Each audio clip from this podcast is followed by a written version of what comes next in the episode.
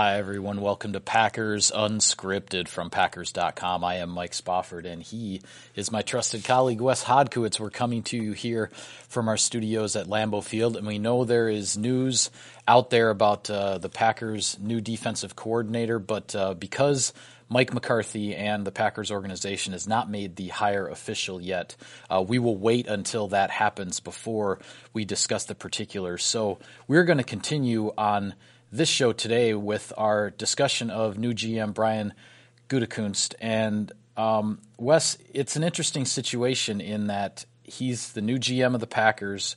He's replacing the guy who is his mentor, really, in Ted Thompson. And Ted Thompson is remaining on the Packers staff in a senior advisory role. In fact, has been out scouting yeah. this week for uh, based on some pictures that we've seen. Uh, forever a scout for sure. But uh, but a really neat situation, really for uh, for Gutekunst and uh, and to, to get things started and and have somebody that uh, that he learned so much from, you know, still right there anytime he needs him. Yeah, and it was funny too. He mentioned on Monday uh, when he had, was talking with some of the reporters in a side session that before, you know, he talked with Ted throughout this process every day. He said he talked to him during the interview process and before he went up to the podium to be introduced in front of his family, in front of the media, uh, Ted actually gave him a little bit of advice saying, make sure you smile. Uh, because you know that's one thing. If I could go back to 2005, I wish I would have smiled more. And and to Ted's credit, he has a great deadpan sense of humor. Right. Uh, if you do go back to look at that photo gallery of 2005, Ted didn't smile a lot, so I, I, think he, there was some self awareness there involved. But uh, as you said, I think this is such a unique opportunity for Gutekunst because Ted is a scout first and foremost. We've heard this for years. I think he'd been telling media this going back to the Super Bowl uh, in the aftermath of that. That once he's done as GM, he'd like to be an area scout. He'd like to be, you know, just be able to travel a little bit, continue doing what he loves, and this new arrangement allows him to do that.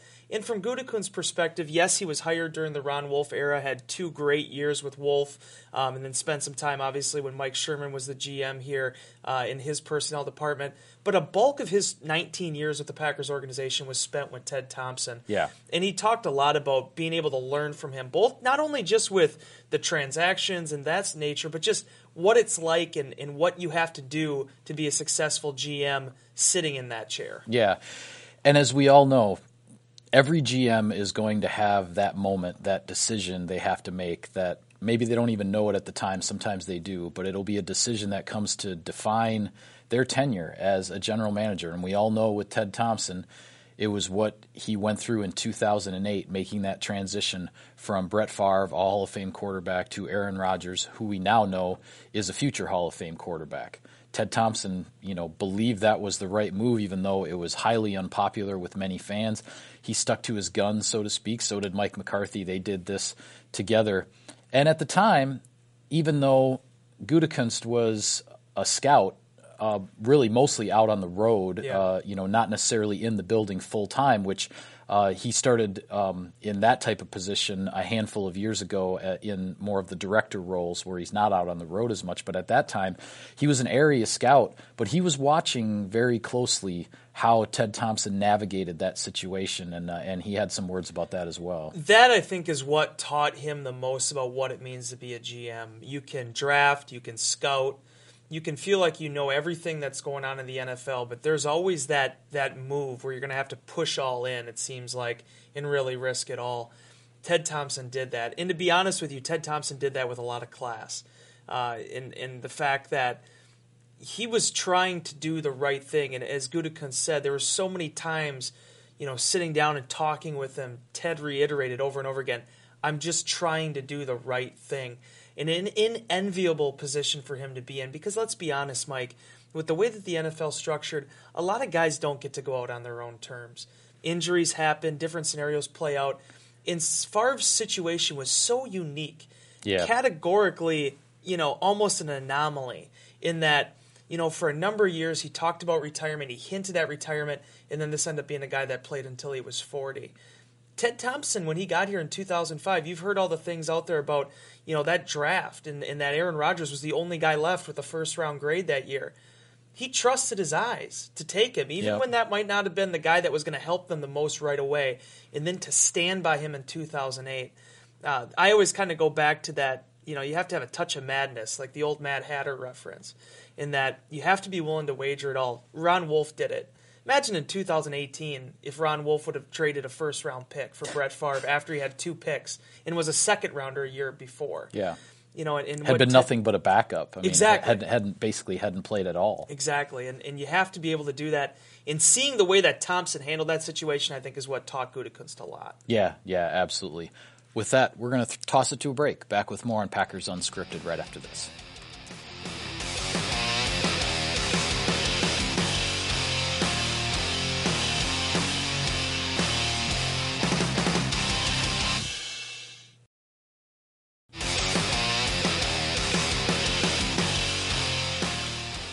Welcome back to Packers Unscripted. Mike Spofford in this chair, Wes Hodkiewicz in that one. And Wes, it's worth mentioning here when we talk about the history and where some of these guys come from as they as they make their way along. Um, Brian Gutekunst now is the sixth general manager from the Ron Wolf tree. So I don't know, do you call it branches or limbs or, or however you, you look at it. however you characterize it, but six guys, half a dozen from uh, from that uh, that that Ron Wolf tree. That's impressive. It's remarkable. It really is. And the fact that you and I, before we started this segment, we're just trying to name all the people. Yeah, make sure we don't forget anybody. off the top of our heads is really tell you every tells you everything you need to know about Wolf. And Gutekunst even said, I mean, the way that they break down players still to this day, the way they scout college players is still rooted in the principles of Ron Wolf. And I think the thing that's interesting about Gutekunst is he's sort of a product of all of the guys, all six of those guys that have become GMs. You go back to 1997 he was looking to become a coach was his original thought process and i think he said he was working it was like a country club he was working at it was 11 p.m there was a wedding reception going on john dorsey from the green bay packers calls him and basically asks can you be here in a week to be a scouting intern for us? Because what happened as he tells the story. It's his assertion that dorsey actually wanted a different one of his lacrosse teammates but that guy had just gone another way in his life and that he was the backup and that Dorsey and Reggie McKenzie, who went on to become the GM of the Raiders, were actually trying to basically it was like this little bit of a rat race for these guys in the personnel department of Wolf to find scouts, to find, you know, developmental prospects because Ron Wolf was worried after the Super Bowl that they were going to be losing guys. Scouts, scouting, scouts. Scouts, scouting, scouts. so, you know, he spends that year as an intern. Then John Schneider, who ended up being a Packers personal executive for a number of years, also another uh, disciple from Wolf, he's in Kansas City. Takes Gutekunst with him to Kansas City. After a year there, he comes back as a full-time college scout under Wolf. You know, and he mentioned, I think we talked about this in yesterday's show.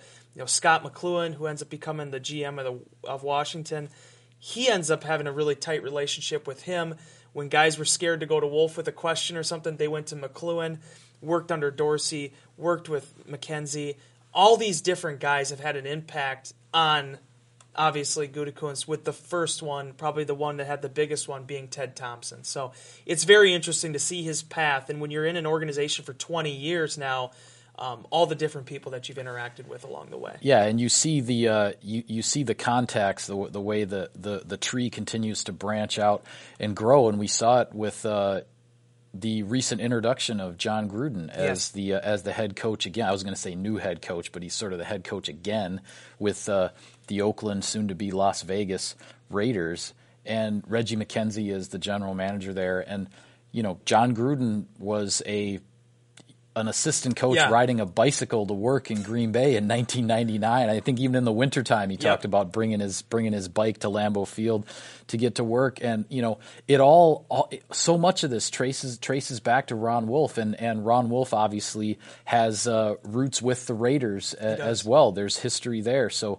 um, really it, it, it's hard to get your brain around it completely, but you just have to sit back and respect and appreciate uh, how much influence over the NFL as a whole that a guy like Ron Wolf, who deservedly now is in the Pro Football Hall of Fame, how much influence he has had. Yeah, and it's one thing to be in the Pro Football Hall of Fame. It was probably another thing for him to be the first among those cat contributors uh, to, to make it in underneath that category. Right, the new category, yeah. He not only has a substantial footprint in the NFL, it's a footprint that's incredibly deep as well. And I thought that said a lot. Gruden gets introduced on Tuesday as the new head coach of the Raiders. McKenzie sitting next to him, and Gruden even made the comment about, you know, we're just a couple, you know, we were just a couple young Green Bay Packers way back when, coming up in that system, learning from Mike Holmgren, learning from Ron Wolf and to see the impact that that has now today, Shaun Herock, who was a, a, personnel executive for the Packers a number of years, he's with McKenzie.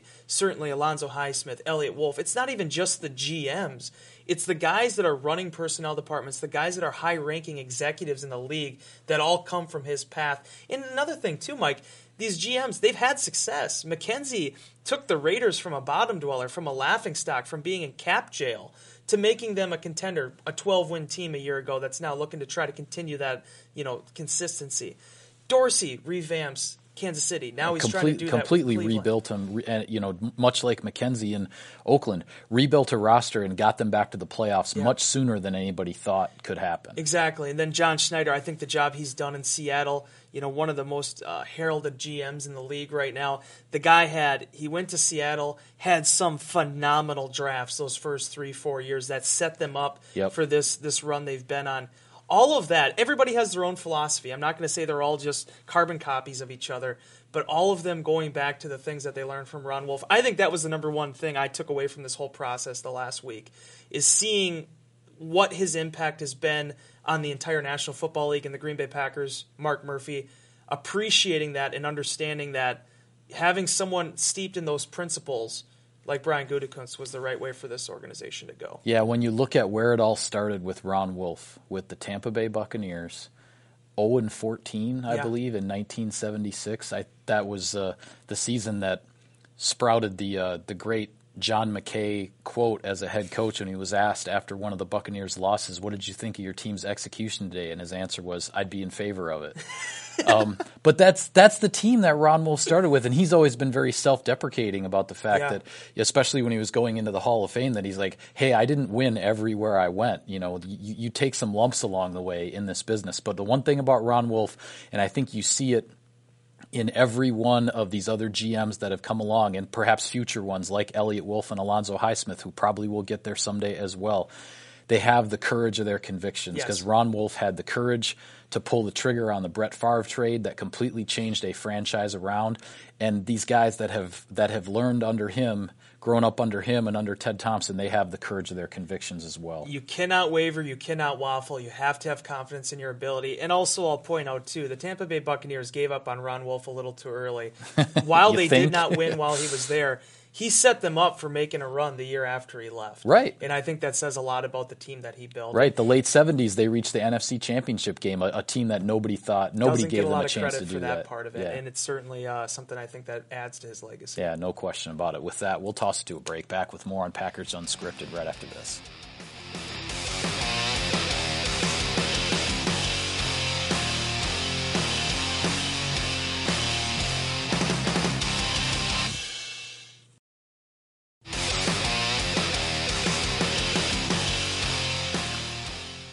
Welcome back to Packers Unscripted. Mike Spofford here, Wes Hodkiewicz over there. And Wes, a little bit of news with regards to the Pro Bowl because Packers defensive tackle Mike Daniels has been named to the Pro Bowl team. Uh, we kind of knew this was going to happen. He's a first alternate. All it takes is one guy to step aside. In this case, it was Los Angeles Rams defensive lineman Aaron Donald, who, following the Rams' loss to the Falcons, has backed out of the Pro Bowl due to an injury. What I'll say about this is it's overdue for Mike Daniels, but this is how the Pro Bowl works. It was overdue for Josh Sitton yeah. when he finally got there. Right. It, excuse me. It was overdue for T.J. Lang. It was overdue for David Bakhtiari. This is just kind of how it goes. Hats off to Mike Daniels. He's earned it and uh, I hope he has a good time at the uh, at all the festivities. Yeah, and here's the thing that's interesting about this whole process. It was the third consecutive year he was an alternate. This is the first year he was a first alternate, which, as you said, pretty much puts you on the doorstep because between injuries and teams going to the Super Bowl, there's a better than average chance, especially at that position, a contact position, that you're going to end up being able to go. Definitely didn't take it for granted, though. Um, you know, I know he was disappointed not to be voted in upon first balloting, but I thought it said a lot about the fact that the league is starting to catch on a little bit more about what he's all about. Um, Aaron Donald's is just an amazing physical specimen, and for him to have the success he's had at that position, I think says a lot about him. Yeah. Not going to mince words. I think if he can play for another 10 years, he's a Pro Football Hall of Famer. He's on that trajectory right Yeah. now. Yep. But for a lot of defensive tackles, it's tough to get those kind of accolades because the sack numbers aren't always there. You don't always get the fanciest statistics. It's just it's just not something that routinely happens. But the fact that Daniels now, I think we were talking about this at the end of the season, is I want to say it's three and a half sacks shy of what is the franchise record for sacks by a nose tackle, which I believe is held by Cullen Jenkins. Okay. I think Daniels is at 26. Cullen Jenkins was 29.5. The fact that he's that close to that now, um, I think says a lot about him, his consistency. He's had at least four sacks basically every year since 2013. I think he set uh, another record for himself as far as tackles. Incredibly consistent, well-rounded football player, and now is finally getting a chance to go show himself on the uh, you know Pro Bowl level. Yeah, and you wonder if he might have actually gotten in, gotten to the Pro Bowl through the initial process if it hadn't been for that injury in Yeah. week two against Atlanta because he started the season like gangbusters against Seattle. That game here at Lambeau Field in week one, he was dominant. It's the best game of He his was- career, in my opinion. Yeah, I would agree. He was absolutely dominant against Seattle's offensive line. Whoever they used to try to block him, it didn't matter. And that game was nationally televised, or you know, the late afternoon. You know, most of the country watched that game. But then the following week, he gets injured.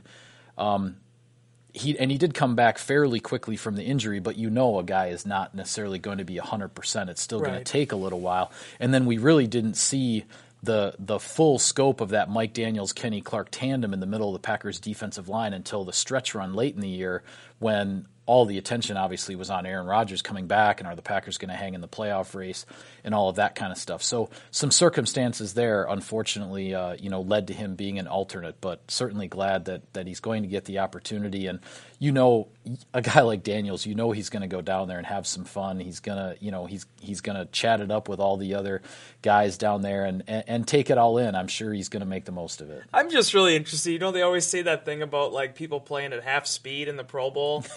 I mean, Yeah. dude, I have to imagine he's going to tick some people off. I can't He see Mike Daniels is. playing at half speed, and somebody, whoever that his coach, style. I don't know who that coaching staff is yet. I don't know if they've if they've we've gotten that far, but in the process, but. They're probably going to have to remind Daniels that you can't hit the quarterback in the Pro Bowl. So I, I think that's one thing to kind of keep an eye on. But certainly a, a good uh, honor for him and an, an opportunity to not only have to go to this Pro Bowl, but this is what sets you up now. If you can keep playing at a high level to get voted Yeah. in on first balloting next year. Right, the recognition continues to come. Yeah. But before we go to a break, attention Packers fans, we're calling you to fill up with Campbell's Chunky Chicken Noodle Soup. We're talking delicious, hearty soup packaged in an exclusive Packers Superfan can. These cans are limited edition for all you football fanatics out there, so don't miss out. Go on, huddle up, and fill up with this hearty soup. Chunky Soup, the official soup partner of the Green Bay Packers. Back with more on Packers Unscripted right after this.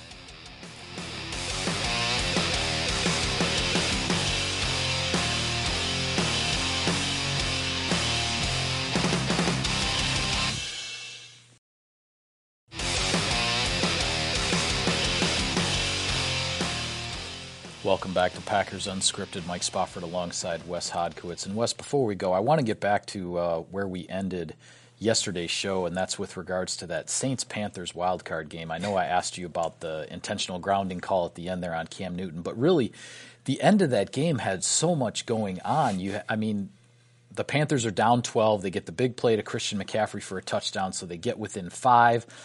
And then the New Orleans Saints have fourth and two at midfield. The Panthers have no timeouts left. They decide to go for it. They don't get it.